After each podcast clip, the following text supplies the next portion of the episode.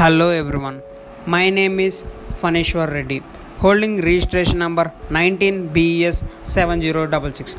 Today I am gonna tell about a cave called Mitti Cafe. It is a startup company opened in the very first branch at BVP College of Engineering and Technology campus in August 2017.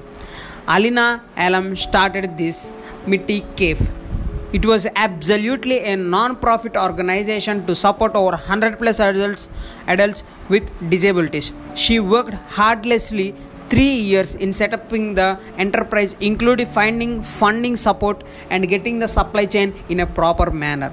These caves are completely managed by adults with physical and psychiatric disabilities. So, Mitti Cafe provides livelihood for over 100 plus disabled people and this company was spread across 12 plus locations with well known corporations such as Infosys and Wipro. So they have they don't have any background work. At first they used to work with the second hand items to run the cave because the reason was they don't have any background help.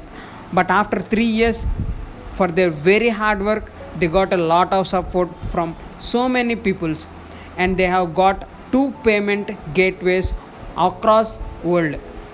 So i just want to say even through this pandemic situation they have cooked and served over 6.7 lakh meals with drinking water to feed 3500 daily wage workers and homeless people daily.